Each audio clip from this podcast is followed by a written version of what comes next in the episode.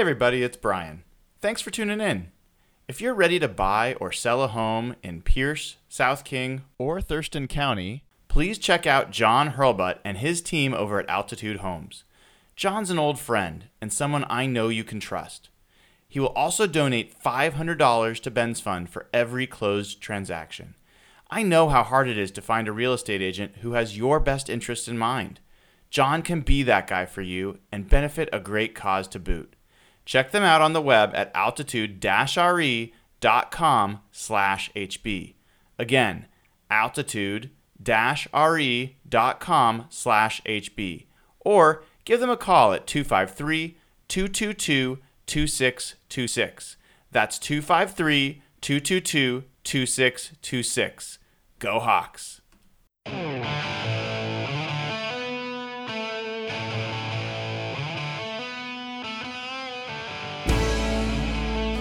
Everybody, it's uh, Brian Enhauser, Hawk Blogger, and we are back for the latest edition. I believe this is episode thirty-eight of Real Hawk Talk. Uh, with us, as always, my co-host Jeff Simmons up there in Toronto. How you doing, Jeff?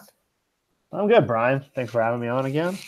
Awesome, awesome. And uh, we are going to be joined by Nathan Ernst as well. Nathan's having some technical difficulties. We will be missing, and I know a lot of people will be disappointed to hear this, we will be missing Evan, uh, Evan Hill. Uh, he is having his anniversary tonight with his uh, lovely fiance. Hope they're having a great time, and uh, be sure to send them uh, well wishes and harass them um, as you choose to. But uh, we've got a great show. We're we're going to be talking about a lot of stuff. We're going to talk about uh, Chris Carson versus Rashad Penny and what's going on there. We're going to be talking about how good Will Dissly can be. I uh, got to talk about Russell Wilson and the never-ending dis- debate about whether he uh, he's got room to improve, whether it's the offensive line or all the above, um, and also just talk about the Denver game and looking ahead to Chicago. But before we get into all that, and in fact, we'll probably touch on some of that with uh, a guest we have, special guest today, uh, Michael Sean Dugar. Uh, did I pronounce that last part right? Is it Dugar? Dugar. Dugar. Sorry. All good. I uh, should have asked you ahead of time. Uh, and and Mike uh, actually went to uh, Washington State. It was a Coug, uh, and you'll forgive him for that. For those of you that are Husky fans, that's all right. Uh, but he's written for the Seattle P I, covering the Seahawks last year, and he's most recently joined The Athletic. Um, welcome to the show, Mike. Thanks for having me. I, I appreciate it. Shout out to all my fellow Cougs out there. all right, all right, that's good. Shot, shots fired. So. Um, You know, Mike also is joining us with a, a nasty cold, so uh, kudos for that. Really appreciate you doing that. Um, so, Mike, uh, I read, uh, before we get too much in the Seahawks, just your story a little bit's really cool. Um, you know, I was reading your, kind of your background. You share the same name as your father. You grew up in Seattle. Uh, you were a passionate sports fan, and, um, you know, part of doing what your job is is more than just doing a cool job, but re- you know, representation and and um, people in your neighborhood growing up to to do some different things. And can you talk a little bit about it? Like, what is this job for you? What does it mean to you? Uh, it's it's it's kind of interesting being where I'm at, because like there's so many people who are doing it at a higher level. Like like to to my friends and just people who I just hang out with, like on this, like was running to from high school or something like that. It feels like I'm almost like the equivalent of like what a Rappaport or a Schefter, how I look at them. Uh-huh. Or how I look at like, um, let me give some better examples of, or like Stephen A. Smith. I'm, I'm naming some black people, so it puts in perspective. Stephen A., uh, Jay Adonde, Bomani Jones, um, Jamel, uh, Michael Smith. Like I can just tell, I just tell my friends, like anybody who saw me put on Snapchats, like, oh, I'm in Denver for the Hawks game. Wow, bro, you travel for work? Man, that's cool. That's like the, because, you know, like, aside from the friends I met in college, all the friends I grew up with in high school, like only like a handful of us even went to college. And then only a smaller percentage of us even finished, right? So like a lot of my, even some of my closest friends just working odd jobs or whatever, you know, stacking boxes or delivering something, which isn't like bad, but comparatively, it's like, I don't, I'm I'm doing a bad job of explaining it, but it's it's it's just like perspective almost. Yeah, no, I get it. I I mean, I I I understand what you're getting at, and and uh, respect it. I mean, you're you're uh, you're gonna. I I always wanted to be a sports journalist, you know, growing up. Um, you know, and it's not just your buddies that look at what you're doing and say, "Man, that's you're living the life." Uh, and, you know, you get to think sports all day. You get to cover teams that you care about. You get to talk to players on teams that you, you care about. Um, do you at all find yourself having to, you know? Do you try to be a journalist specifically and be objective as you're covering them? Or are you also like taking the persona of like, hey, you've been a Hawks fan for a long time and, and you bring something special to, to the way you can cover the team? Um, that's an interesting question. So for me, I'm real good at being like, I can hope that the team wins, but be objective about it, if that makes sense. Like I, the Wazoo gave me good practice, right? Covering Wazoo. We, we there's some games we got dusted, right? But my, especially in the Apple Cups. The last Apple Cup I covered, I think, was twenty sixteen, and we had – I think we had a chance to win the North. And if we won the North and then went to the Pac twelve title game, we probably could have went to the college football playoff that year. I was distraught in the press box. My story ended up fantastic. But if you check the group thread I had with some of my friends, you would think that someone in my family had died. And having that kind of – duality, I guess, is it's so easy for me. Like I, I told Doug Ball the other day, I was like, man, I hope you guys go to the Super Bowl, bro. I, I want a free trip to Atlanta. Like, I hope you guys win every game. It makes my stories easier, but that doesn't mean that if they get smoked, I won't be honest about it. And that's like, I think a lot of us are good at that, uh, even if we don't even care about the team. But there's there's just like this stigma, like journalists, if you want the team to win, you can't be objective. Like I can want them to win and then still point out why they lost. Like, it's so easy for a lot of us. Uh, and it, for me, it's super easy to be like, yeah, I mean, I want Russell Wilson to throw for a million touchdowns, win M V P, so I can write some good M V P feature on Russell Wilson. Right? It's all basically selfish, uh, but it doesn't prevent me from actually doing my job the way you're supposed to do it. And I think uh, more people are better at that than they like to admit. We just we just don't like say it out loud. I'm not really sure why. Uh, we should. Most te- all journalists will tell you they want they want to cover a winning team. No one wants to cover the oh and sixteen Lions. Yeah. It sucks. It's probably awful. So yeah, everyone wants to cover the the two thousand seven Patriots. Yeah. yeah, everyone would rather do that than cover the Detroit team that didn't win. Like I'm have no problem admitting that, and it's but it doesn't prevent me from doing my job. And as long as your final product uh, represents that, like mine does, then yeah, you're fine. Do you you know? I heard different things from different people. Different people had different experiences with. Uh, journalists, you know, on the beat, and and you know, there's definitely cliques that kind of form, and and I'm curious if if you feel like you've been welcomed into the the fraternity, or you know, whether it's it's been tough to kind of break into that um, to that group. I think at first it was a little weird, not weird, just because I mean they had a bunch of inside jokes I didn't get, and they all like knew each other, and you know, it's almost like the The media room, I meant to do a story on this, but I didn't know how to do it. The media room almost represented that like that core Legion of Boom, Russell Wilson guys, because it's like maybe some of these guys didn't all start on the Seahawks beat in two thousand eleven or twelve or whatever, but the guys who were all there for the ride, like they had like a special bond. Like they covered it, like just like Russell and like Bobby and all those guys, like, yeah, we won a Super Bowl together. Bob Condotta or Greg or even Shiel or Brady's like, oh, we covered a Super Bowl together. It's almost the same thing that they travel to all the same cities, go out for drinks at all the road games. You know, we all share quotes and make the same jokes about the P R staff and players and Pete's weird way of explaining injuries. Like it's all, it's all there together. So I wasn't in that last year. I'm kind of in it now. Like I can, this is going to sound bad, but like I can make a Malik McDowell joke, right? And the whole room laughs because we all get it. We all, you know, were before I wasn't really in on the T J Lamb jokes, you know, or the, I kind of get the Kristen Michael jokes. You guys get what I mean. Like though, it's those little things that like, if I can say, uh, uh, you know, a, a Malik McDowell joke and everyone kind of gets it. Everyone's laughing at what I just said. It makes you feel like you're more together than they'd make a T J Lamb joke. And I'm like, okay, I kind of get it, but I don't. Someone was gonna laugh. So now, after even after a year, I'm like, oh, I mean, and also everyone's really friendly. Like no one's been a jerk, at least not to me. Maybe these guys hate some of each other, like behind closed doors, but no one's, no one's been like that to me, and that that really helped too. That's great, uh, Jeff. I, I know you got a bunch of questions for Mike, and we start getting into the, some of the Seahawks stuff. Uh, what's top of your list? Uh, from the game last week? All right, I'll go with this. If we're going to move to the uh, the Denver game, the biggest debate right now, if you're following any Seahawks fans or writers, is Russell Wilson. I don't know if the expectations for him are just ridiculous right now based on what's around him, but what was your impression of his game? Uh, I I thought he was he was more of the reason they lost than a lot of people like to admit.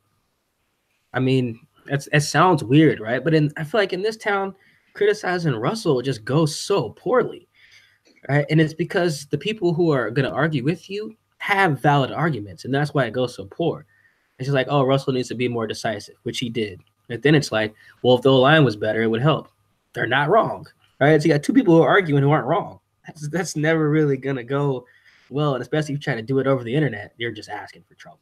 You're just asking comment sections, blog, whatever, Twitter, you're as Facebook comments, you're asking to just get yelled at by screen name one two three, and we'll call you names, and it doesn't go very very well.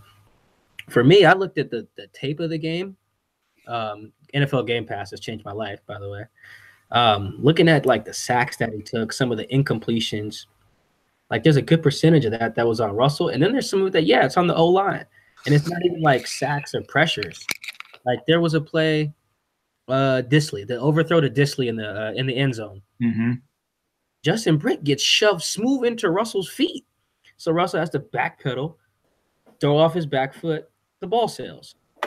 Well, is that on Russ or is that on the O-line? It's like, yeah, that's on the O-line, but it just goes down as an incompletion from Russell to Will Disley.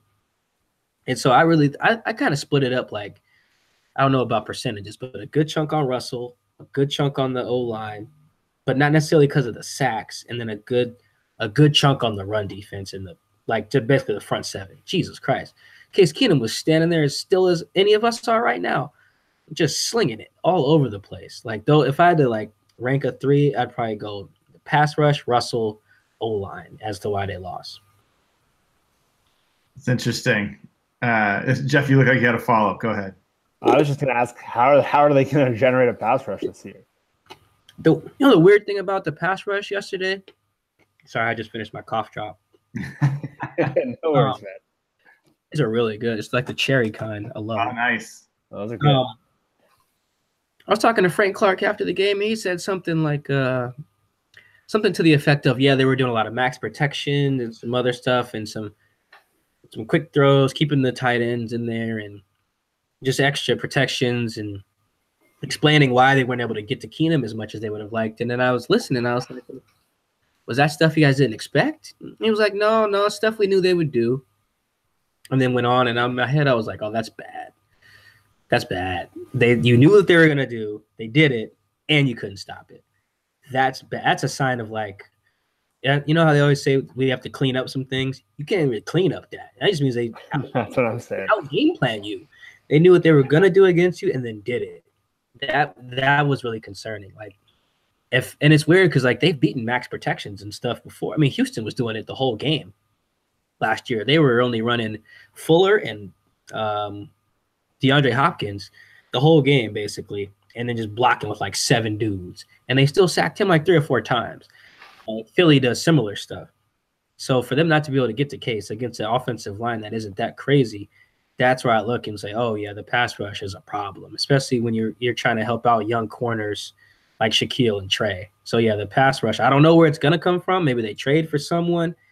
Um, maybe Frank just goes ballistic now that his elbow's feeling better. But they really need Frank to be a monster and then have some ripple effects, kind of like how the Raiders were before they did the dumbest thing ever. Like have Khalil be a monster and then just create all these ripples because he needs so much attention. Yeah, I don't think Frank has proven that he can do that yet. Um, but they, they definitely – I know he wants it, um, you know, if he's going to be getting this contract that he wants to get so badly. Um, Nathan, uh, if your technical issues are cleared up enough, you have a question. Uh, you're currently on mute. So there you go. Can you hear me? Yeah. Yeah? Awesome. Okay, cool. Uh, hey, uh, so uh, I'm curious, you know, with this being such a transition year and stuff, what is the vibe around kind of Pete Carroll and the coaching staff?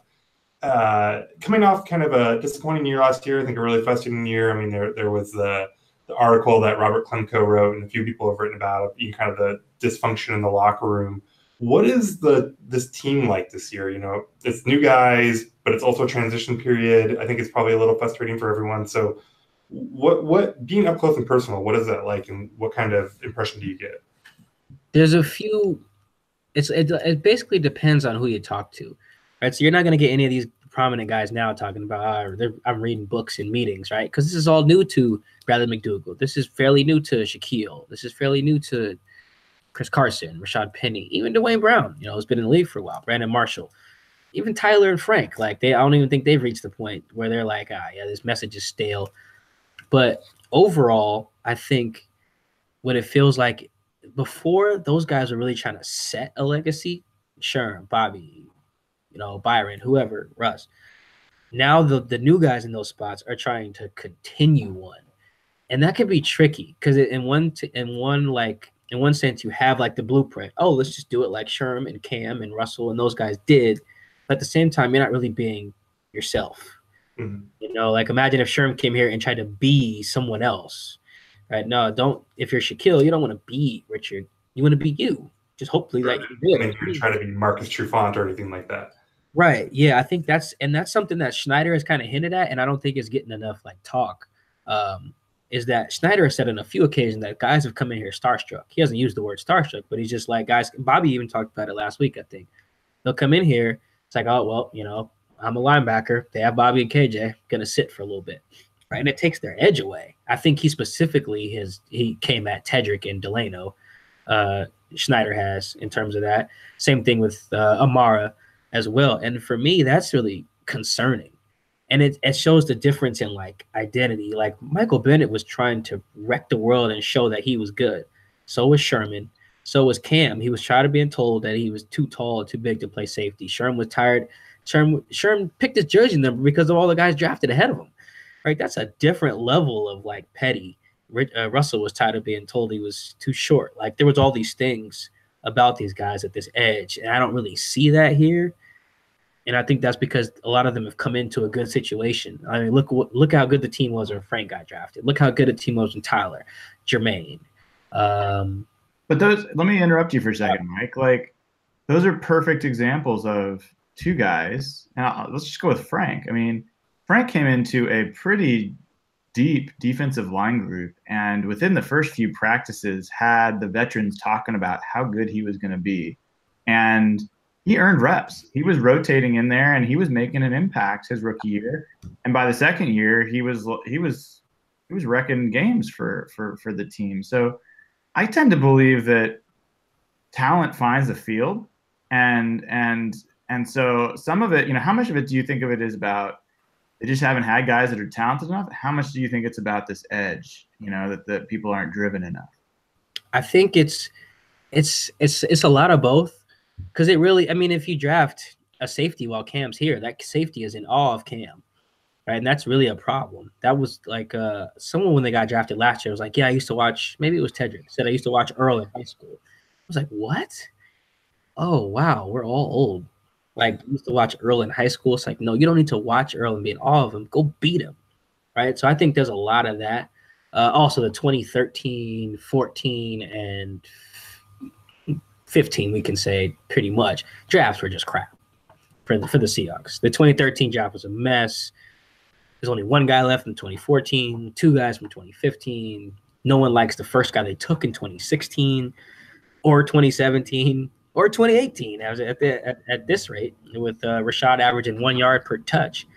Uh, so I think it's a it's a definitely a balance of both. They drafted really poorly from twenty thirteen to twenty fifteen for for for sure. twenty thirteen, they must have did. I don't know if they let had like a celebrity draft and let like Kenny Mayne or someone do it, because oh God, that was a bad, bad draft. So yeah. I think that's a that's a big part of it too. They just didn't hit like they hit before, and even some of the guys that they've had in here have gone on to, you know, be good elsewhere, like Alex Collins or even um, dude from Kansas City who tore his A C L and got replaced by Kareem.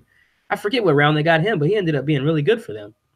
So they just, yeah, I think the drafting was a was a really big part of it. And the other part of it is that edge. You need dudes who are pissed off about where they got drafted and are willing to do the work to go prove people wrong. I think that that means a lot. That's what fuels Russell. That's what fueled Sherman, Michael Bennett, even Bobby to an extent. They were pissed and they played pissed. And this team had a pissed identity for, you know, four or five years. Hey, you uh, talked a little bit about Earl there. I'm curious, what was the reaction, or, or again, kind of talking about like the vibe of the team? Did they was was there a noticeable difference? Were, were players really excited when he came back, or did he kind of just slot in and and everything? It was just business as usual. I think for some of those guys, they had been talking to him the whole time. So like for them, they were never really upset with Earl, right? It wasn't like Pittsburgh. Like it feels like the complete opposite of what the Steelers were doing. Jesus, those dudes sound hot. Yeah, two dudes mentioned how much he makes. That's bad. And no one's counting pockets here, at least publicly anyway. Um, and I think that's really important. So like Bradley McDougall was like, man, I'm just happy to see him here. Like Doug said, oh yeah, I went to go give him a hug. I just couldn't help it. It's like those, they missed him. They know it. They know how good he is. They know they like Tedrick. Everyone here likes Tedrick. They also know Tedrick ain't Earl Thomas. Like that's that's very important. Tedrick will tell you he's not Earl Thomas. Earl came in there and was like the probably the best defender they had on uh on uh, on Sunday. And you can tell that the players felt no animosity, in part because they love Earl. And again, it goes to some of the being in awe of him. And the second part is that they understand, especially the guys on defense. Even some of the guys on offense who are just at all aware understand, look, look who had to hold out this year, Khalil Mack and Aaron Donald. If those guys can't get paid, of course Earl was going to want to want his money. And like Bobby said that on numerous occasions, he understands. If he was going to do that for his family, I would do the same thing for my family. That's what a, that's what like the sentiment was. Everyone wants to get paid, right? No one wants to be broke. You're hanging around all these rich dudes all day. You want to be rich too. I mean, you don't want to be the guy parking next. They all have parking spots. You don't want to be the guy in your your Nissan Maxima parking next to the guy in the Bentley truck, right? Like you don't. It, these guys got egos too, and they understand that. And that's the vibe that I got, mostly from the veterans. And I imagine the young guys were just like, "Oh, it's it's Earl. We need him. Uh, he's the best ever." So that it doesn't seem like there was any beef like Pittsburgh. Complete opposite of there. That's a mess. Mike Tomlin should fix that. Mm. You know, you Bobby and Earl. How's that relationship? Go ahead, Nathan. Oh, yeah, sorry. I was just talking about beef. Bobby and Earl kind of got into it a little bit last year. Is, is that just completely gone, or, or what's their relationship like right now? I don't know if it's gone, but I do know. Also, I don't really know if their relationship was ever strong to start with. So that's like Bobby's always been close with K J and Mike Moe, and, and Earl's had Cam and, and Sherm. So I'm not really sure how tight those two were. They probably had a mutual respect and, you know, loved each other, but I don't know if they were going to each other's barbecues and stuff. Um, I don't know if it's gone, but I think the respect is still there.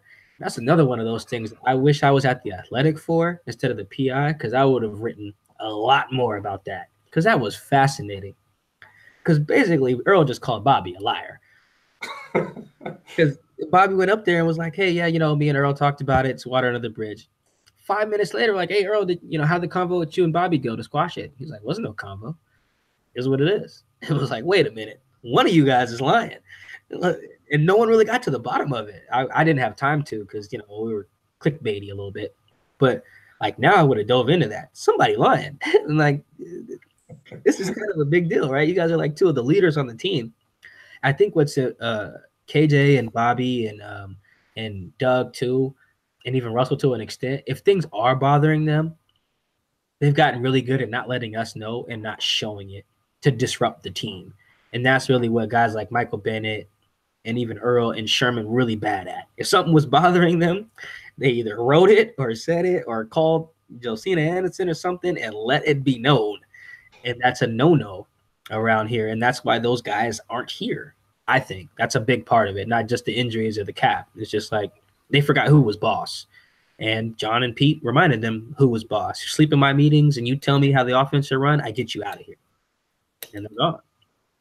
Yeah, and, and as a result, they had uh, uh, two pretty questionable cornerback uh, uh, performances this weekend, um, and don't seem like they actually drafted in a way to to really cover for those decisions that they made. So, um, you know, I, I do have some questions about how that plays out in the locker room, but I, I want to shift over to. You mentioned Rashad Penny. You mentioned uh, his one yard, one yard of carry kind of situation, and I haven't seen it yet. Like I've seen practices, I've seen the scrimmage, I've seen preseason. Um, I saw in that scrimmage where he had some breakaway runs, you know, and that was as, as good as I had seen him, but I haven't seen special from him yet, a special attribute, quickness, lateral agility, burst, power, something that really stands out. And I'm curious, one, are you seeing any of that? And two, do you think that, do you think that there's, you know, do you think that there's a reason for them to keep splitting reps between Carson and Penny? Um, let's see. Uh, the answer to the last part is no, not right now. Um, the first part, oh, that big run he had in, this, in the mock game. Yeah. I think that was because Shaquem Griffin was in the wrong spot. That and sounds I, like a, a pattern that keeps happening. Yeah, I think because he was filling in for K J, and because I, I missed that big run, like I was on the far side of the field, so he was running away from me, and I couldn't see. Uh, but I remember, I think me and Bob Condotta were talking about, yeah, K J is the, or uh, Shaquem is who gave that run up. And that's really the only big run I've seen in a while uh, from him. And it, it sucks for Rashad because everything's just working. So, like, it's making that pick look so bad, right? So it, the pick looked bad in general because the numbers tell you you shouldn't draft a running back in the first round. They just that's just one. Two, by training camp, Chris Carson still looks like the best guy, and they got him in the seventh round.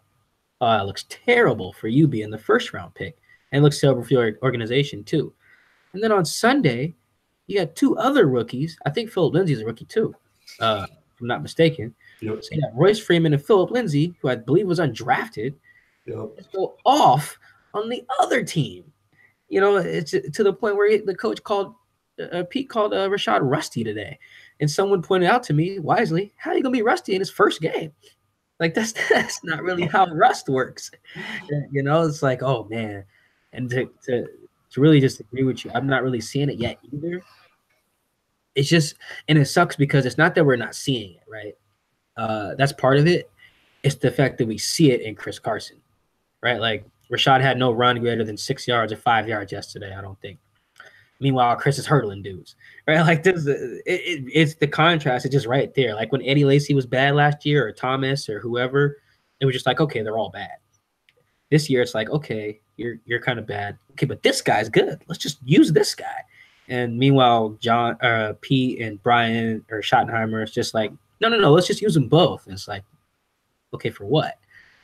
Chris Chris ran seven times for fifty yards yesterday or Sunday. Rashad ran seven times, for, I think, for eight yards with yep. a long of six. That means you're running backwards the other times. I mean, that's. Yeah, I mean, it takes it. Pete's real careful about who he like slams and who he praises. For him to call Rashad rusty and to just talk about how bad Shaquem struggled means they were really bad, right? Like that, Pete's real careful about that. Like when he was saying Alex Magoo was struggling with everything, Alex was struggling with everything. So I'm I'm I'm worried about the Rashad pick uh, right now, and I have been for for a while, just because it, Chris is just so much better at everything they want to do. That it's almost like, okay, what, what do we get you for? You know, special teams. Well, we have Tyler there. And David Moore is ahead of him on the depth chart for returning right now, too. So, yeah, I'm I'm just as worried as probably a lot of people are about the Rashad experiment right now because we're just, like you said, we're just not seeing it yet. Yeah, and, and just the last follow-up on that is then how in the world does he split reps in the first game? Like, what happened to competition as the mantra and having to earn your spot? Like, what has Rashad Penny done to earn equal reps with Chris Carson at any point? I, I was, what was I was watching a show this morning. It's got uh, Marcellus Wiley on it now. Actually, it's on Fox, uh, and I think they had a, that a lineman, and he said something that Jimmy Johnson used to say. I don't want to mess up the quote, but it was like, if the fifth string running back falls asleep in the meeting, he's getting cut. If Emmitt Smith falls away, he's getting nudged. Falls asleep, he's getting nudged. And just like there are different rules. So that was a great line because it really applies here. Always compete is not across the board. It is not. It doesn't apply to Russell. It hasn't applied to Bobby in a while. Um, it never applied to Richard. Um, and should it have? Probably not, but it, just to say that it does, like that to be the mantra, no. Like, yeah, you were the island of misfit toys for undrafted free agents for a few years, but really, once those guys got here, none of them were getting unseated, right? And that was part of the problem. They weren't truly, truly competing for any of those spots unless it was on the O-line.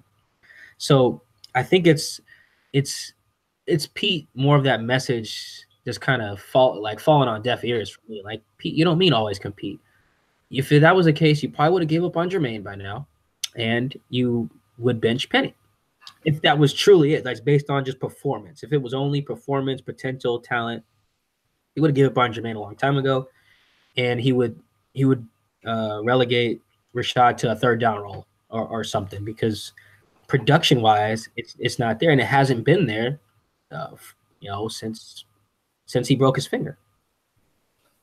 So how, how does that go over in the locker room? Because one of the other stories from that Klemko piece last week was that that competition model they built on has gone away. And you mentioned Jermaine. Rashad's a guy. I know Doug Ball, Doug came out last week raving about Carson, how he can be, I don't know if you were in that scrum, mm-hmm. talking about how you can be a monster. So how does that go over when that story comes out about how, like, Casey Williams didn't deserve to get cut last year for McAvoy, or and Penny's getting these carries with a guy that the rest of the team is raving about? I think it's it's a position group by position group basis. Like, mm-hmm. some guy, like a lot of these guys, they also know too. Like, I mean, Chris Carson knew. Like, they drafted Rashad Penny. He was like, oh, damn, there goes my job. So the Chad Morton, the running backs coach, had to remind him, no, no, no, go get the job if you want it. So he did. And I think a lot of these guys, it's just individuals. They some of them understand it, some of them accept it, and some of them don't, right? I mean, it's it's no different of a dynamic than, like, uh, parents favoring a sibling. Right. Or a teacher favoring students. Right. We we can all relate, a boss favoring employees. Like, we can all relate to this in some form of our life. Right. So it's some some people it's real easy to accept and adjust to. Right. And some people, um, they either like get they they get frustrated at the person or get frustrated at the upper, like whoever's making the decision. It just depends. It's all it's all different. Like, I think Mike Davis today just posted something that said, note to self, outwork everybody or something. Right, like Mike. Mike is an angry dude, right? And he can he even if he thought he was better than Rashad and he thought he should get the carries over Rashad, he wouldn't take it out on Rashad. And I think that's important too, because I don't think these guys hold it against their brothers, quote unquote. So I think if if it continues to happen, and let's say they're still splitting in like five weeks, and Rashad doesn't have a rushing touchdown, and Chris is like has is averaging one hundred yards a game, then yeah, you might see something similar. With someone going to Pete and like, dude, give the ball to Chris and shut up. Uh, but it's the problem is they don't have those those those personalities here to disrupt it. I think the only person with that capability on the offense is Doug, and I don't think he's willing to do that. Yeah, um, there was some question, and I, I saw some news that came out of the press conference today that I listened to the press conference and I heard something different. It was about C J Procyse. And what I heard is a reporter asking, maybe it was you, I don't know. Yeah, that was, that was me. That was you. So you you asked, right, uh, have you thought about using Procyse uh, at receiver with, with Doug's injury news? And, and what did they say? Did, did you walk away with the impression that they're going to, or that that was an idea that, that they talked about? It's an idea they talked about. Finish another cough drop, sorry. Yeah, that's all right. Um, I think he's well, his answer was something super vague and short. I think he just said we've already talked about it. Um, he's had he has experience there, and that was all he gave up. I think they will. C J is a good receiver. He just ain't better than Chris at running back. To be honest, he might be better than Rashad. I'm honestly not sure. I mean, Mike Davis might be too. To yep. to be honest, they're all under Chris in one way or another. I think they might use him there. It might. Uh, this is one of those situations where it'd be nice if we could watch more of practice, because it wouldn't surprise me, especially with the extra day, if I saw C J out there lining up at receiver. C J really wants to play running back. At this point, he's like mentally, it's like I'm a running back, but he's also like, I want to get on the field. So if they asked him to return kicks or kick the kick the ball himself or play safety, he would probably do it to get on the field. But I, I walked away from that, yeah, with the impression that they'll consider it, give it a shot, and if they don't like how it looks in uh, in practice, then it, maybe he lines up out there like once or twice to throw him off, but like not full-time receiver switch, like I was kind of suggesting with the question. Nathan, do you have any other questions? I have two quick questions if we're if we're nearing the end. Uh, one, is Bob Condotta as savage in person as he is on Twitter? Or does he just reserve that for the, the random Twitter eggs? Um, also, I'm not. I, I was gonna be scrapped for time earlier, but I'm not now. So don't don't feel need to rush. Okay. Um, Bob. Oh no, nah, Bob's only spicy like that on the internet. Like Bob's super, super nice, and it's sometimes weird for me. To, he said something I think just read it like ten minutes ago. It was super spicy. Um, someone asked if they were crazy or something like that, and he mentioned their shrink, and I was like, Bob, what what are you doing? Um, he's super super nice though. I think he just he's been doing this for a while. So I mean, he gets and he also gets really dumb questions. I don't know how many followers he has, probably like fifty thousand, right? So he can say something and he gets far fewer dumb responses than than I do, and I get some dumb ones. I got fired John Schneider the minute they drafted Penny. Well, all right, that that leads into my second question: does running matter? Is running oh. important? Yeah, yeah, yeah. I think I think man, okay, this offseason has been so weird. Right? A lot of people are guilty of this. Pete says we want to like reestablish the running game, and everyone assumes they're running the wishbone now, or like the veer. No, they just want to be better at it, not just only do that. Pete, from his introductory press conference, I could go pull up the clip, talked about balance. Balance is more important than running triple option. Right? You're you're probably not going to win some football games running triple option. You know, that's why the Wildcat flamed out. You know, when whoever I think it was Miami was the new hotness trying it, and it didn't work uh, over a long period of time, that is.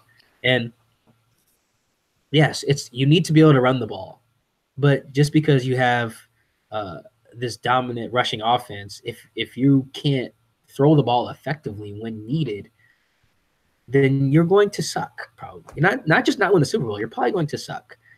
And I don't and I don't think uh, teams. I think defenses are too like.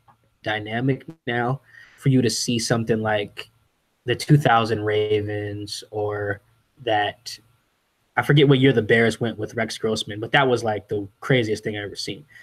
I mean, I mean, even the Broncos team that won the Super Bowl, Peyton Manning was bad, but he was still Peyton Manning at the time. I don't think we're going to see stuff like that anymore because you need a quarterback. Like you need to be able to run, but balance is most important. I don't think Nick Foles is good at all. You know when he was good? In the last two games of the playoffs, right? Because like throwing the ball, being being good at throwing the ball is better than just only being good at running it. Um, I've kind of been converted by uh, by Ben Baldwin. I think, need, I think you need to talk to Ben a little bit more. The answer's okay, but we need to get you to affirm no, running doesn't matter. So just keep working with Ben. Listen to him, Mike. Stay in the in the realm of you know logic and balance, and and stay away from extremism. It's dangerous. Oh, I, I'm I'm real careful on my on my podcast, uh, but at the same time, I'm I'm trying to end every show this week this year with a hot take, and so far I've been doing pretty good because they're just so fun. Having a take is so fun. Like it's it's the best thing in the world. I think my take on like a couple weeks ago was that like peak Josh Gordon was like better than Antonio Brown or something like that, uh, just because uh, Josh Gordon got like two hundred yards a game, drunk and high that one year. Brian Hoyer was throwing to him, I think, or Brian Wheaton, or yeah. I forget who was quarterbacks, where they were the worst quarterbacks ever assembled, and he was drunk and high every week, and then got and led the league in yards. And I was like, you know what? That's the best receiver ever, and I felt good about that. You're not, you're uh, I think running, running does matter. You need to be good at it. I mean, look what happened when you're bad at it, and you get the Seahawks the last two years. Yeah, take that, Nathan. Take that and just sit with that for a little while. Uh, so, um, you know, Will Dissly, you know, he, he, he jumped out there, and I admit, I did not see that coming. I thought Dissly was going to be a guy that, um, was going to make the occasional catch and contribute and be reliable. And I actually liked him better than as a fit than Jimmy Graham, um, just in general for what the Seahawks want to do. I did not see him, you know, almost catching two touchdowns and knocking dudes down left and right for sixty-six yards. Did you see that coming? No, I don't think – I don't even know if Will saw that coming. Like, some of these guys are like big shots in their hometowns. Uh, I think he's from – I don't know if he's from Bozeman or Missoula, but I'm pretty sure no one in Montana even saw that coming, right? Because it's just – he wasn't even getting the ball that much in practice or training camp, and – And I think Pete mentioned it today. When he gets the ball and starts rumbling and stumbling, he is hard to tackle. Dude is huge. Like that's a. I interviewed him after the game. Like, this cat is big, and he's got that farm strength, right? Like he's a big, big cat. Uh, but no, I don't. I honestly don't think Pete saw that coming. Pete had the nerve to say today, like, "Yeah, if he'd have dropped the pass, I'd have been okay with it." That's because that means he expected him to not, you know, uh, be good. I don't know if that'll continue, but I think they see already more talent than they saw in Nick Vannett, which is why by today he's already jumped Nick on the on the depth chart. It's hard to jump a dude off one game when he's been here for three years, and Will did it just like that. Like that's that's pretty impressive. Yeah, do you think do you think that that's repeatable? Like, do you do you think that he's going to not necessarily get one hundred yards a game, but do you think he's a guy that do you think he can be Zach Miller in the receiving game? Do you think he can be better than Zach Miller was in the receiving game? Uh, I think I think the tight ends and just pass catchers in general. Honestly, this is actually for every position, but I don't think you really need to A, get a dude from a big school, or B, get a dude early in a draft for him to just be like a star, a, like pass catcher. I think like pa- pass catching is one of those traits. I mean, even running back to an extent too. I think that when you're just good at it, you can kind of just throw you in there and you'll be good right away. Uh, and I think for someone like Will to make those plays in the first game, that shows he's good at it. And two, that gets your trust from Russell. Because if not, if we learn nothing else from Russell, if he trusts you, he'll throw you the ball whenever, right? Like that's real clear. Like I mean, we've saw some good and some bad examples uh, of that. But I mean, that's if more than anything, I think that's what got Paul Richardson paid by Washington was that Russ was willing to just say, "Oh, you know what? Whatever. Here, Paul, go." That touchdown he had against Landon Collins against the Giants last year, uh, I think it was on a trick play too. No business throwing that ball. Right, against with a guy like Landon versus a guy like Paul at that point in their careers. But he trusted him. You know, there's no way he should have kept throwing a Jermaine Kearse in the twenty fifteen N F C title game. But he did, right? He should have stopped because that was awful. But he kept going. And I think if he gets that with Russ, that'll be more important than than anything because he's already got the soft hands. But if Russell is willing to just close his eyes and just throw it uh, to him, then then he can be as productive as as as anybody. Maybe not as much as, as Jimmy. I got to see it in the red zone, but he's he's got a chance to be to be good if he can get Russ's trust. Because I mean, it's not like Nick has a ton of it already, right? I mean, Will already had a better game than Nick's ever had in, in his in his first start. True. All right. After one game, do you have any Seahawks hot takes? Dang, did I have one after Sunday? Nope, I don't think I did. Because I think Chris, my podcast co-host, Uh, reminded me that I did not. Um, man, without Doug, they're just looking so rough. Um, I still think, though, I th- oh, you know what it was? When Earl came back, I think my prediction was that he'd win Defensive Player of the Year. I'm not going to stick with that. I bet that has nothing to do with Earl. Um, man, I want to say that, that, that Michael Dixon will be all pro. But at this point, I don't know how hot of a take that is. That kid had the that kid is so good, and he's so small. It's like, how is your leg that strong? He's no bigger than any of us. Like I'm pretty, I'm like buck sixty. Like I don't know what he's weighed at, but Jesus, uh, I think if they if they uh, Carson could be a thousand yard dude. I think if they stop splitting reps with the first round pick, they're gonna have to eat that one. Thank you. Yeah, that's that. I mean, I think it's possible. I, I tweeted something about Marshawn Lynch yesterday, and it, I got some bad responses. But it was a lot of people being really optimistic about Chris. And I was like, that's fine. But in my head, I'm like, if they keep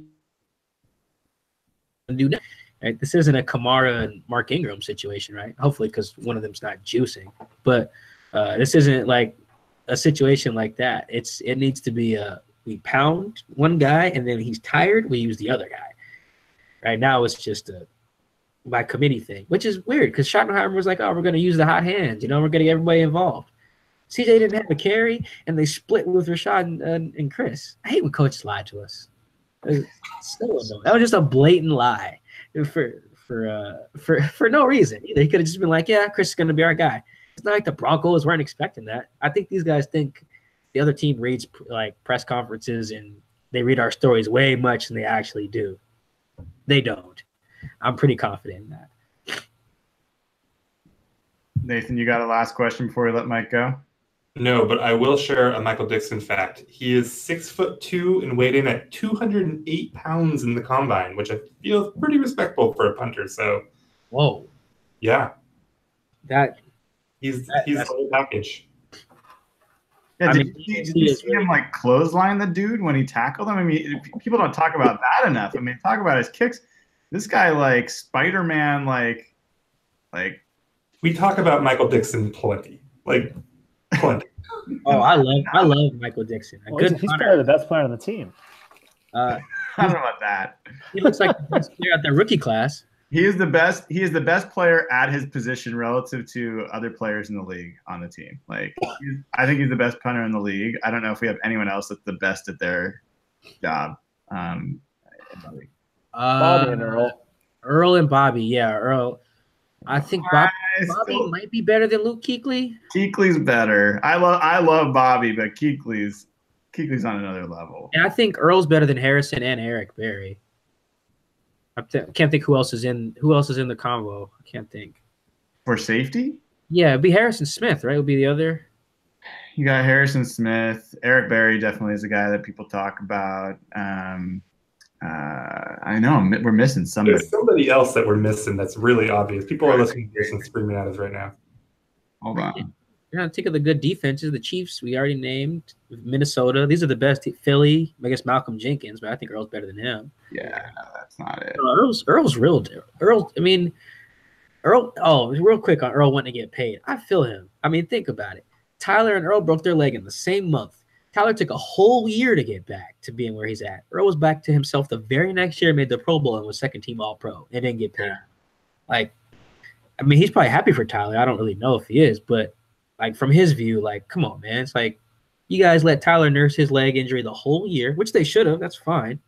But then Earl comes back, and he's just as good and doesn't get paid. That's, like, come on. That's messed up. Yeah, there's other safeties, but not, like, free. I mean, like, Landon Collins is in the conversation. You know. Oh, yeah, he's good. Weddle's too old. Weddle's still in the league? Yeah, and, and McCourty, but yeah. Yeah, yeah, I'm having some great uh, he's still in the league moments uh, lately. Uh, Matt Castle was the one last night. Wait, he's still in the league? I'm yeah, pretty sure he's back up for uh, Troy. Um, Troy. Yeah. Oh. He was in the game. I was like, wait a minute. He bought a lot of time with one good year. Yeah. Good. The guys who can get around off one good year, it is a, it is amazing. Because, like, R G three's already washed out. Great year. Vince Young had that great year when they were, like, oh and five, and he took them to, like, ten and six, and he washed out. Josh Freeman was good for a year in Tampa, washed out. Like, it's amazing who can buy one year, uh, a life, a lifelong career in the league. Both the McCown brothers are still in the league, I think. Kidding me? Last last question I got before we let you go, Mike. Thanks for sticking around. It's been awesome. Is, uh, you know, what what's what's one thing that – makes you th what th what's one thing that could improve between the Denver game and the Chicago game that could end up with a better result? Um that's a really good question. I think it's Russell's decision making. I think that's really what it comes down to. There was there was a it's those sacks and that spinning and stuff. Like, I can't I can't adjust that enough. Second and one, you end up third and twenty-three. Are you kidding me? You just can't do that in year whatever year Russell's in. And you guys watch all the games. Guys are the the defenders are figuring out how to fix all that spin and stuff. Philly did it last year and cracked Russell in the face. I think he lost his mouthpiece, and I thought he was concussed. You know, Dallas did it last year on like a third and five. He lost seventeen yards, I think, something like that. He can't keep doing that. And then I go look at these screenshots. Me and Curtis Crabtree actually do this a lot. He's a film junkie. He should work for our team. Uh, Like, you can just pick out the screenshots of, like, okay, this guy's open, this guy's open, this guy's open. Russ, you didn't throw it to any of those guys, and you start pirouetting and took a sack. And you can just see, like, little examples of that. I mean, the Rams, too, in that game they got wrecked. So I think his decision-making, as good as he is, I think his decision-making is the biggest part. That's getting rid of the ball. That's knowing when to run, when to step up. You know, I think Pete made a good point today. He was like, when the protection's good, he ain't going anywhere. Like, that's mostly true. But, you know, there's a difference between running for your life, which we know he's used to, and then running and spinning backwards and losing fifteen. There's no way you should lose twenty-two yards in a sack without a botch snap. Like, that's just, how the, can I say hell on here? How the hell do you even do that? Like, that's, uh, that's inexcusable. So I think he missed Tyler on a touchdown. uh, from the one that went to like he threw it at Doug's feet in the end zone against Chris Harris. You can't do that. The margin for error is too small now with no Legion of Boom. He has to be flawless, and I have no problem saying he needs to be because that's what he wants for himself. You talk to Russell, he wants to be perfect. He wants to be the greatest ever, compare himself to Tom Brady and all that. All right, well, go go do it. Saw Aaron Rodgers did the other day. That was insane. The Bears also aren't very good, but like that was that was insane. Like go go do that. Go make those throws. Go make that throw he made to number eighty-one that Aaron Rodgers did. That was nuts. Like go go do that. Go be decisive with the ball. And it can be whoever. Me and my roommate were just talking. They only have two or three, maybe I'd say unwinnable games. There's probably each of the Rams games and then Minnesota. Everything else is up for grabs. That includes the Chargers, Detroit, Chiefs, even at Carolina, right? Because Cam's a mixed bag. If he's decisive with the ball and is is playing at like a high level like he was last year, and then even takes it to another level without all that pirouetting, triple axles and whatnot, then uh, they could probably beat whoever, except for the Rams are a little a little bit different. But, yeah, they could probably beat whoever. Yeah, I think uh, wise words. Um, so for people that want to follow you um, and the great work you're doing, um, so you've got your Twitter handle is, uh, let's see, at, at Mike Dugar. Dugar. Yep. K E D U G A R um, right. on Twitter. And then you're also writing at The Athletic. Uh, is that the athletic dot com, I can assume? That's a good – I should know this. I never have to type it in. And it's the athletic dot com. Yeah, the athletic dot com. I think like backslash Seahawks is how you get to uh, all my stuff. And then uh, you also have a pod, don't you? That is correct. The Seahawks Man to Man podcast. Uh Up, I almost did our intro. That's how just like muscle memory that is. Uh, it's at oh, this is good. It's always the top of my Twitter. There it is. All right, pinned, pinned to the top. I can't remember the rest, but yeah, it's definitely there. Oh, it's on iTunes too. Seahawks Man numeral two man. Awesome. Hey Mike, it was great having you on. Uh, I'd love to have you on again later if uh, if it works out. Hope you feel better as well. Um, have a great week. Uh, yeah, they're off tomorrow. So, or yeah, they're off Wednesday. I'm going to sleep a lot um, tomorrow. Hopefully, hopefully they don't do something like put Doug on I R or something. I'll be pissed. But for a variety uh, of reasons, we would all be pissed. Uh, yeah. Oh, yeah. I, I feel you. All right, man. Take care. Thank you. Thanks for having me. All right. So that was uh, Mike Dugar and uh, works at The Athletic. A lot of great stuff there from Mike. He was a fantastic guest. Um, you know, I've, I've enjoyed watching him since last year on the P I on Twitter. Uh, he has a bit of a different take, and he's definitely more free in his sharing his opinions than I think we we get with some of the other beat writers, um, who are a little bit more guarded, I guess you'd say. So, um, uh, what stood out to you guys, uh, Jeff? Anything that, that jumped out here into what what Mike talked about? I thought the criticism with Russell was interesting. I know uh, Curtis Crabtree, he mentioned, has been kind of hampering on the same thing since second, like the last quarter of last year. I was just f reading his Twitter while he was talking about that, and it was just interesting to hear his take on that and just the lack of any enthusiasm for Rashad, considering what we've been saying all year. You'd expect maybe some more positivity, but the fact that he's not saying anything at all positive makes it seem like we were onto something this whole time. How about you, Nathan? Yeah, same thing on Russ. I mean, I actually didn't really – I've only done a quick run-through um, of the game, uh, but I, I didn't think he was that bad. Um, definitely could improve, but, um, yeah, I was surprised that he was as critical as he was. Yeah, I mean – I didn't get the feel. I didn't. For me, it wasn't that he was being super critical of Russ. I think that, that we live in a little bit of a uh, reality distortion field in Seahawks Twitter land and, and fandom, where anything that isn't glowing about Russ feels like massive criticism. Uh, what I heard him say pretty clearly was, Russ missed some stuff. He held onto the ball too much. The offensive line also didn't do their job that well, and they were responsible for a chunk of stuff. And the pass rush, and if he, and he, I think he said even if you rank him one, two, three, I mean, he had the pass rushes. I think is number one. Yep. But I thought he, I think a lot of times just hearing someone's like pretty dispassionately. I mean, I didn't, I didn't, I don't think he's got it. It didn't come across to me as he's got an axe to grind with Russ or he's a line. Oh. You know, we're just like, look, the guy is missing open people. He's, he's twirling around and taking twenty yard sacks on second and one. Like, he's too good for that. He's too, he's been in the league too long. And for whatever reason, when you say that, everyone interprets that, or most people interpret that on the Seahawks side as like, oh, you're a wrestle hater. Like, uh, you know, you you clearly, like, if he had a better offensive line, he wouldn't be doing any of that. He's perfect. Or like, I don't know. That that's my my impression, that there's a little bit of, you know, this protective bubble that, that forms around him. And I don't think it's really necessary. The guy's fantastic. He's one of the best quarterbacks in the league. He can he can be better. I didn't think he I, I didn't think he was great on Sunday. But I, you know, I thought he was part of the reason that they were in the game for sure. Like, I thought he made some some nice throws. I, I, I, I was a little surprised at the amount of time people were questioning him during the game. Um, on on further review, I, I can kind of see it a little bit more, but but I haven't di- dove into to great detail.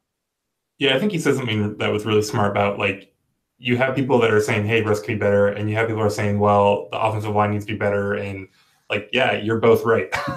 Exactly. Uh, I, I, I mean, he did say that he thought that, you know, Russ was more of the reason that they lost than, than the reason that they were, like, in it, which is, I mean, I disagreed with. I, I agree with you that I think he, he was a big part of why they were in it. Um, he had some not great moments. Um, I don't think he played that poorly overall, but there are definitely plays where you can go say, hey, you could have done this, that, or the other better. Um, but I, I also think, you know, we're a little um, numb to how good he can be. Like that that Disley touchdown, really all of the Disley catches, all three of the Disley catches were were, were really nice. Um, the one, the sixty-six yarder was maybe the least impressive, but, you know, he hits them just perfectly in stride and, and allows him to, you know, catch that ball on the run. The one in the middle of the field was a really nice play. Um, and that touchdown pass had a lot of uh, uh, a touch on it, and, you know, he read it real quick. And so um, – I think overall he did really well. The the Marshall touchdown was really nice. So, um, like I said, I haven't I haven't even gotten through the entire game yet. So, grain of salt with that. But I, I just I don't know. I, I've seen some people too that have, you know, since the game that have been like, wow, he was really bad or whatever. And I I, I don't really see it.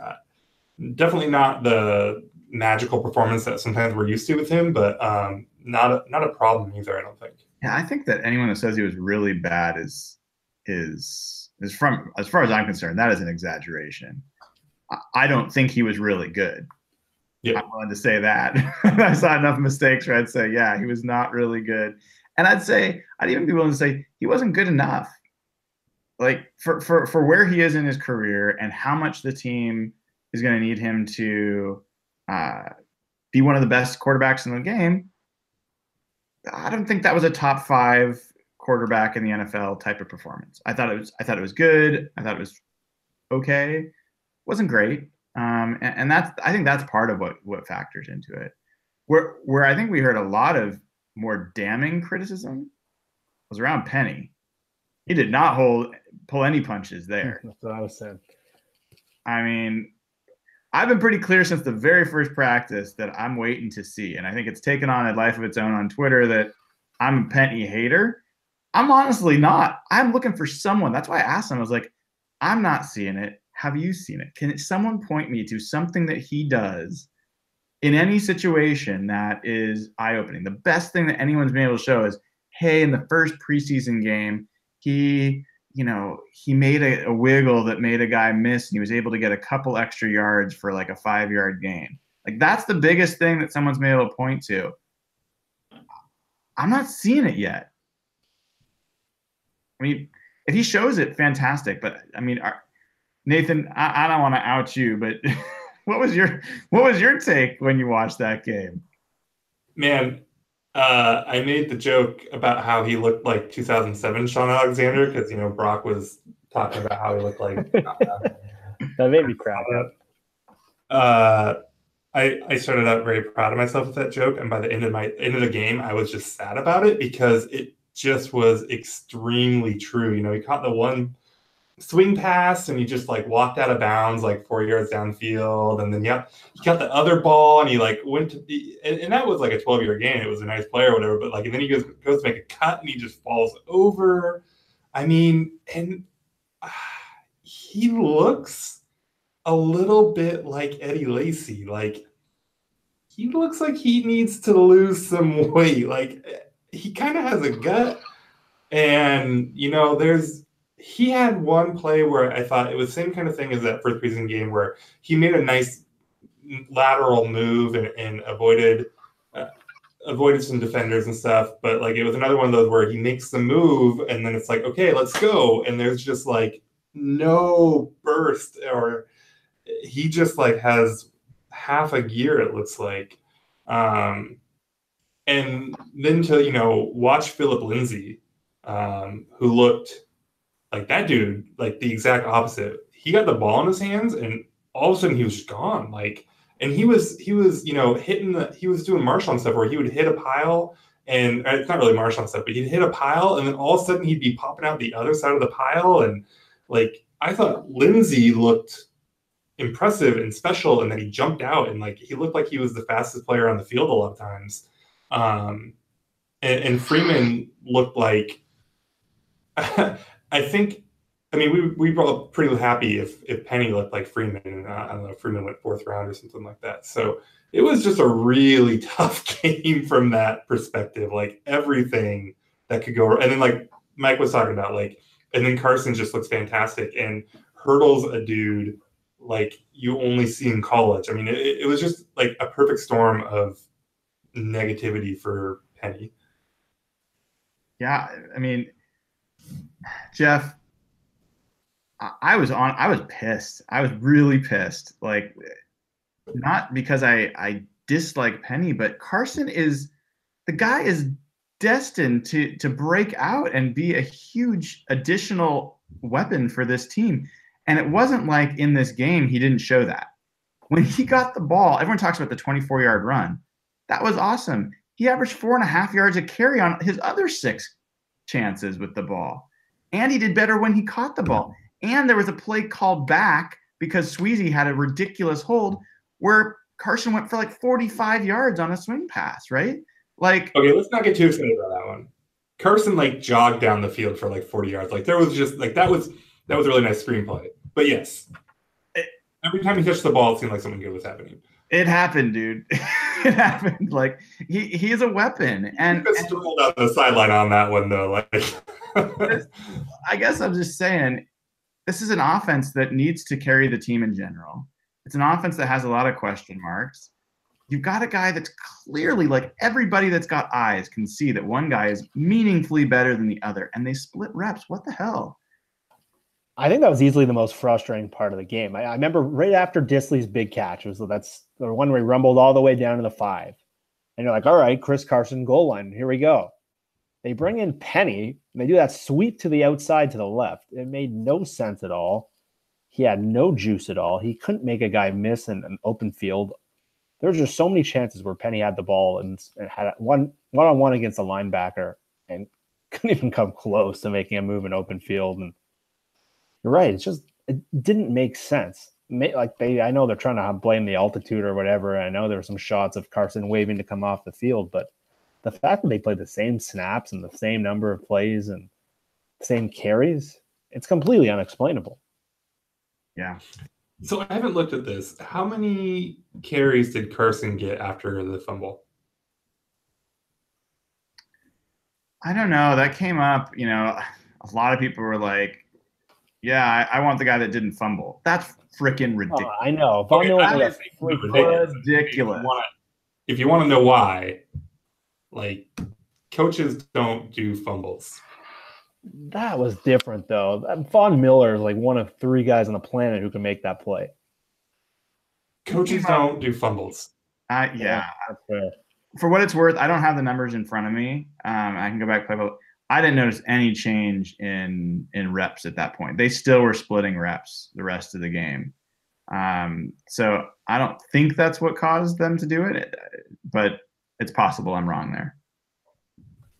Um, other things that that frustrated you guys about that game. Um, Nathan, were you frustrated that Brandon Marshall almost caught two touchdowns? Uh, I was not frustrated by that. I mean, we, we can talk about, I mean, if, since you're trying to troll me, we can talk about Brandon Marshall. I'm always trying to troll you, dude. It's, it's my favorite part of the show. He looked good. Uh, I thought he looked like exactly what you want him to be.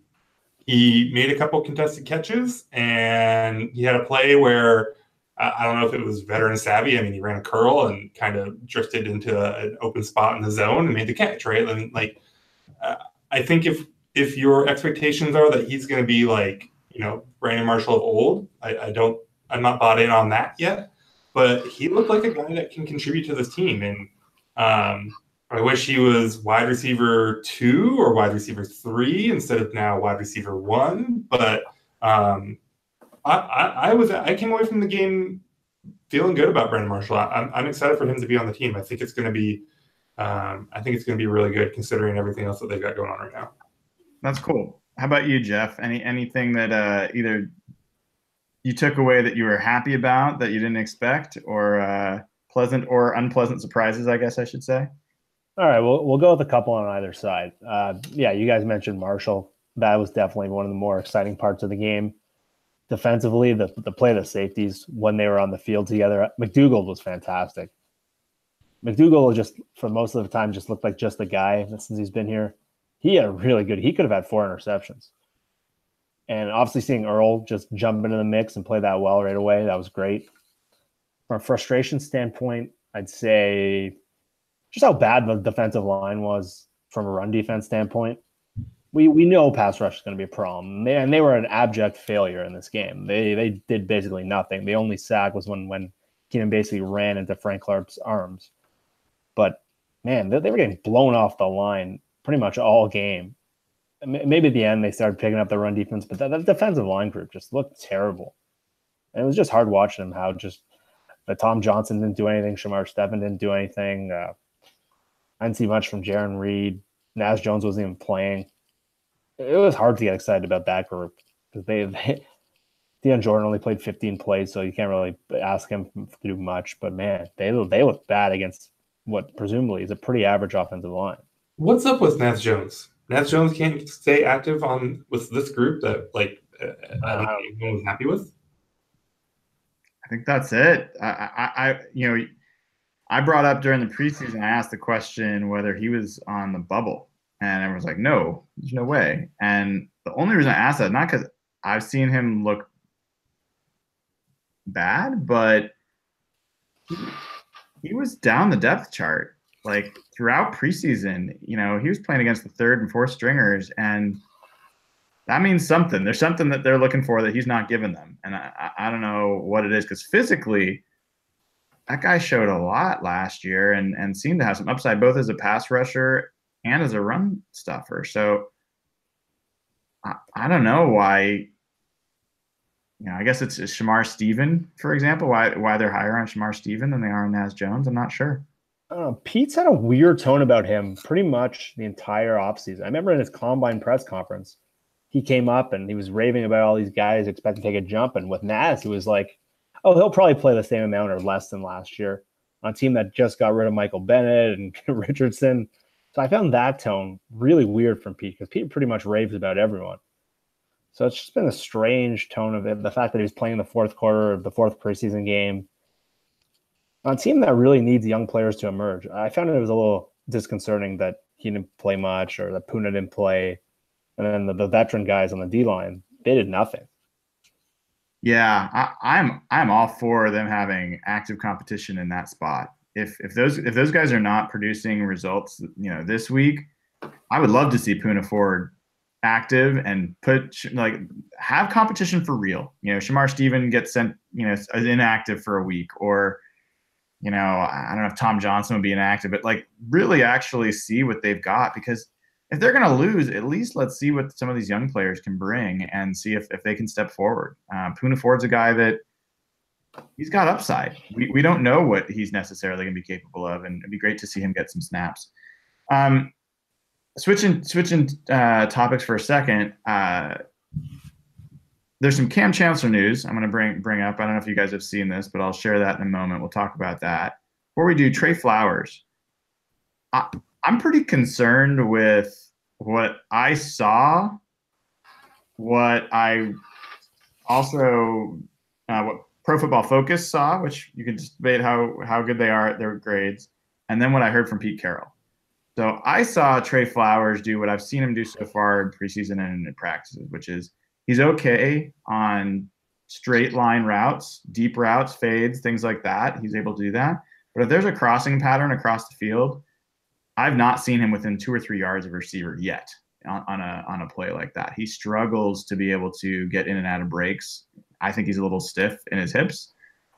But um, and Pro Football Focus gave him the lowest coverage grade I've seen ever. It's like twenty-five point three or something. It was like dark red or bright red, depending on how you look at it. And Pete Carroll says, I thought he played really well, you know, really encouraged by how he played in that first game. What did you guys see? I mean, uh, I didn't see worst cornerback performance ever um, or, or, you know, that kind of thing. Um, I definitely wouldn't say uh, he played really well, but if I was Pete, I might, because I think I, like, I'm not concerned about Flowers beyond that they're relying on him this year. Um, I don't think he's showing that he doesn't belong, uh, but I think that you're seeing a guy that's playing like full-time cornerback for the first time in the N F L, and like he's a fifth-round pick for a reason.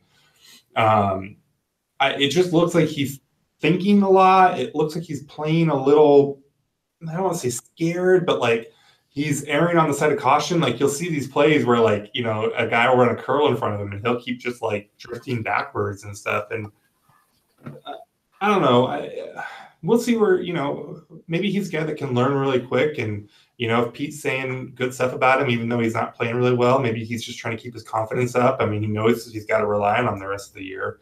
Um, so uh, it's it's almost certainly going to be a problem this year, um, barring some big strides. But it's not one of those where I'm just like, well, he'll never be anything.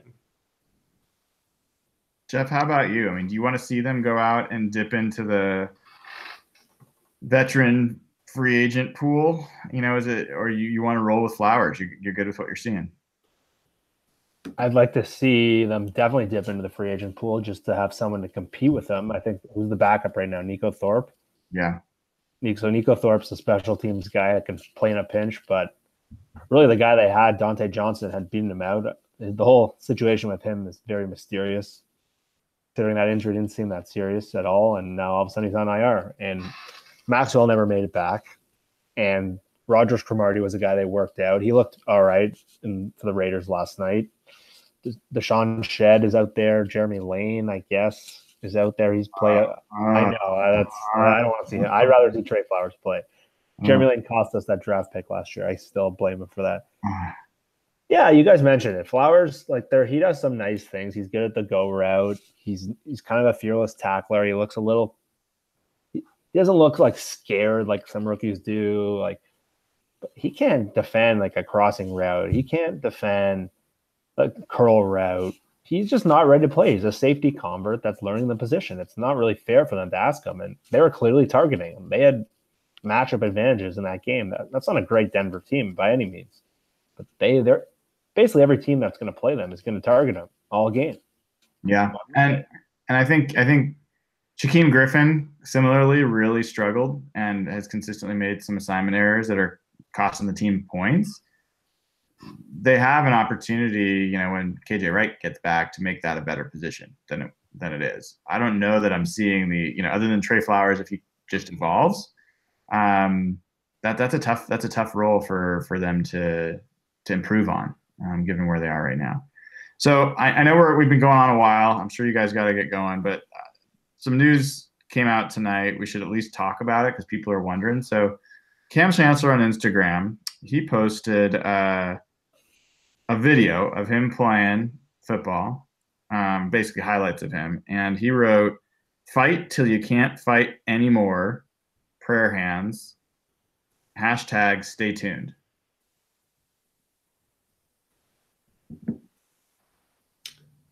he, he's on. What, what's the picture again? It was a video of highlights of him for in his C, playing for the Seahawks. Uh, Is this another Khalil Mack situation? Man, uh, I don't think I want to see him come back. Like, just like it's concerning that he's basically was. I mean, he retired, like not officially, but is he really gonna risk it? Well, let's talk about it. Let's talk about it from from two angles. One, can you, do you want to see him come back? Two, do you think the team would be better off if he came back? I think no on both. Like I, I got gifted a little bit on. I mean, his one pick was legit and all that, but he's he's fine. Like, I don't know that Cam's better than him. Not significantly so, at least. Probably not, especially at this point, not playing for so long. And then, man, like, I don't know. Like, I maybe I'm just mean, like, sappy or something, but, like, like I love these guys. Like, they brought Seattle a Super Bowl. Like, I want to see Cam, like, God, it would be heartbreaking to see something serious happen to him. Like, I mean, beyond just the normal wear and tear that the normal ways that football destroys every football player's body. Like, I don't know. Like, yeah, like I'm surprisingly like hearing this, like unsurprisingly, like really kind of, I have like a really strong emotional reaction to this. Like, I, I don't want him to come back. I want him to ride off in the sunset and, you know, yeah. Yeah, first of all, I don't even know if he can play. I think they put him in a roster designation where I think when Bob Condotta tweeted a couple minutes, he's on the reserve I R. So I'm not even sure he's eligible to play, first of all. They could, they could release him with an injury settlement. He could go play somewhere else. Yeah, maybe. I'm not, I'm not sure the exact de- designation there. But so first of all, I'm not even sure he can. Two, I, I can't agree with Nathan anymore. Uh, first of all, his body just looks completely different than what it's been the last couple of years when he's built up. He looks way skinnier. And so I don't see how he can get in football shape and get that size back. And second of all, it's a neck. You, you don't want to take chances with a neck. It's it's really it's a it's a real that's why it, and from from the Seahawks standpoint, like I I just don't I don't think it makes sense. I think Bradley McDougald, the guy you kind of want to see what he has, and obviously Cam brings great memories, and he's one of my favorite players to watch in this in this era of Seahawks football, and he'll be one of my favorite players ever, but I, I just don't see the logic and even the idea. It doesn't make sense to me on a number of levels. Yeah, I, I'm with both of you on, the, on on all the points, and I won't pile on because you just made them pretty well. Some folks in the chat are saying, well, maybe he's talking about becoming a coach. Maybe he's going to come back and participate that way. Uh, sure. That's fine. Yeah, I mean – I, if he can help, great. Let's let's find some help because the secondary needs some help. Um, it, it wasn't it wasn't that pretty this week. I think they got destroyed by Case Keenum, and uh, that's they they you know I think the safety position was interestingly a really a strength. While we're talking about Cam, I mean McDougald and and and Earl played really well. McDougald played better than I thought. He I did not expect him to be able to create turnovers the way he did. You know, maybe we'll never see a game like that again, but he was an easy catch away from three interceptions in that game. Um, and uh, he was playing pretty loose. The one where he broke on the ball and, and had to die, I think they probably – did they review that one too where uh, he went to the ground with it? I don't remember. But that one was nice. That was a really nice play. But he had the one that just got popped up that um, that he didn't he didn't catch, and then the one that, I mean, Keenum just kind of – Yeah, thank God for Keenan. I mean, right? Yeah, I mean that he. So let's let's let's last thing we'll talk about before we kind of wrap up for the night is is you know what from what we learned in the first game, um, where do you guys at in Chicago? Like what what would what do you think? Let's let's make let's let's ask actually what what would it take for the Seahawks to win that game? I don't know that it's a lot. I, to me, I think this this game is going to be very similar to the Broncos game. Um, and so maybe what it will take for them to win is to not play in Mile High. Um, but I think they just need refs to be a little crisper, um, probably give Penny uh, a few less carries or maximize those carries. Um, and, and, and then just a little bit, I think, you know, there's some critiques of Shot. I don't think Shoddy was a problem or anything really, but I think there, there was a couple where you could look at him, look at what they did. And, and especially that one third down where they ended up kind of taking a shot to Vinette. They probably should have ran it after that if that's what they were going to do. Go go for it. But um, I mean, I, it doesn't actually feel that far away because I don't think Trubisky is going to be a whole lot better than Keenum was, and so maybe it really is just as simple as not having to fight the altitude. Um, but I think that you know they're going to have all the same problems. Like they're going to have all the problems with Khalil Mack that they had with Von Miller, and um, they're on the road. All that stuff. It's it's going to be Monday night. I don't know if that really changes much. I mean, they usually do well in the in the big games, but a lot of times those are home games too. So I, I don't think they're that far, but I, I don't think that they're going to win either. Jeff, how about you? Yeah, that Denver game was just was just a like none of us, the, the three of us, all thought they'd lose that game. We were definitely more on track than Evan was. Sorry, Evan. Um, It was just a weird game. It was just bizarre on a lot of levels, and maybe that's the Mile High thing, and maybe that's the Seahawks having so many young guys and so many new players. It just was a weird game to watch. There's, so I guess expecting things maybe for Seattle to compete, they're going to have to do a little better from the sack perspective, whether that's on the O-line or that's on Russell. Six sacks is a lot. They're going to have to just be smarter. We were talking about the spins earlier. It seems like the league's kind of got the book on that spin move. I know it's not a huge problem, but maybe Russell hanging in the pocket a little more, maybe trusting his receivers. Doug being out was a big factor in that game, and everyone's talking about third downs. Not having Doug there is his bread and butter. So maybe trusting guys like Brandon Marshall or David Moore or Jerron Brown. I think just Russell having more trust in his guys where he can just make a quick, decisive decision rather than waiting. Because Khalil Mack's coming all day. That's he looked fantastic in his first game. And, yeah, I think Carson needs to get a lot more run and not – Penny. I wouldn't care if Penny got like two snaps this week. It's probably not realistic, but. And I guess the next thing is hmm, playing playing Earl the whole game. What the splits between when Earl was off and when Earl was on are massive, and you can see how just how much Earl changes the game. And Mitchell Trubisky doesn't look like a. They're a team that's really going to be really schemed up, and they're going to have a lot of just quick passes to maybe exploit Trey or Shaq Griffin or Kalitro, whoever's playing. So the play of having Earl out there the whole game, that really is going to help. Was that tipped pass that McDougal didn't bring in, was that the very first pass? It was, right? Very first pass by the Broncos? Yeah, that was the first third down. Yeah. Man, that was like, after watching, after waiting all preseason for Tedrick to do something. And then Earl just explodes and goes up and kind of goes, you know, you know, bodies up with Demaryius Thomas, who's just, you know, a beast of a receiver, and and pops that ball up like that. It was just like, oh, oh, Earl's back. Like, it was so cool. Like, the game was frustrating and stuff, but that moment was so cool to be like, I, I, for a little while, I was like, oh, shit, maybe this is, Maybe I maybe I forgot about Earl. Maybe maybe they're gonna win this game. Like, that was just such, you know. I mean, it, McDougal didn't make the catch. It was a tough catch, uh, but man, it was just super apparent when, when right off the bat that like Earl just changes everything. He does. He, he's I mean he's an incredible talent. He, he's he's gonna be one of the best players for sure that ever plays in, in a C X uniform. There's no doubt about it. And look, if I'm a Bears fan and I'm looking at the Seahawks, I'm looking at my chops for a couple of reasons. One, Khalil Mack, everyone's going to talk about it all week, and of course they should, and there's no reason they shouldn't. You know, that's a matchup that's heavily in their favor. But I think the other things that they've got, um, you know, Cohen uh, at running back, and I think they have Taylor Gabriel as well. And those kind of quick – screen kind of guys, um, especially if Shaquem Griffin's going to be the guy that's in there.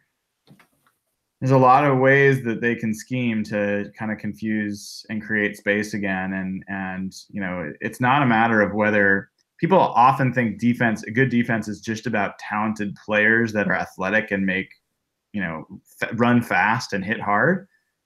You're in the wrong spot doesn't matter how fast you are or how high you can jump. Like, that's what most offenses are looking to do, is to scheme you out of position so that they have a really easy play. And that's one of the things Seahawks defense did not get enough credit for, is those guys, when they, when they're, you're hearing them talk about communication, and that's, you know, Earl's talking about, we need to get better at communicating, and Bobby's talking about it. That's about, you know, making sure that people are assignment correct, that they're in the right place, the right time, the teammates can count on them occupying the right place on the field. And the Seahawks aren't there yet. And so it, it can make up for a really easy time. It only takes a couple plays to to break an open. So that that's that's where I would be if I'm a Bears fan, like, we're, you know, looking at this from that angle. From a Seahawks perspective, look, I'll admit, guys, they they scored more points than I thought they would score in this week against Denver. Uh, that game, there was a point in that game where it felt like it was just about to be a blowout for the Broncos. Like, it, I can't remember exactly when it was, but like, the Seahawks were not able to stop them on defense. It was looking pretty ugly. The offense was, you know, continually giving the ball back, and they kind of found a way. And, you know, they, they found a way to stay in there. The defense did make a couple stops, Um, and gave the offense a chance. The second half, I, most of the third quarter, Denver didn't score.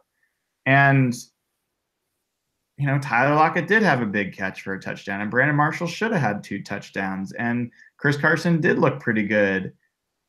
Will Dissly did look pretty good. So, you know, I think Mike hit it on the head. You know, not it's going to come across as criticism, and I don't mean it to be at all, but if Russell can play elite at the quarterback position, if he can be really efficient with the ball, you know, and and make really good decisions there, and if Chris Carson can be the guy getting the bulk of carries, I think there's some upside for for the Seahawks in this game.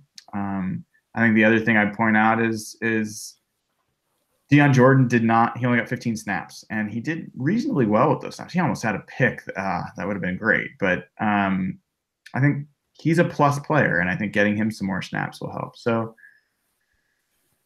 those are my reasons for optimism. And then there's always Michael Dickson, which, of course, um, how can you not be optimistic with that guy? Um, any closing thoughts, fellas, before we wrap this, this bad boy up? I'm not seeing anything. I'm seeing I'm seeing guys ready to to, to hit the head, hit the hay. oh, oh, he's not here. But I do want to make fun of Evan for yeah. tweeting out that the Seahawks should stop giving Rashad Penny carries while wearing a Rashad Penny jersey.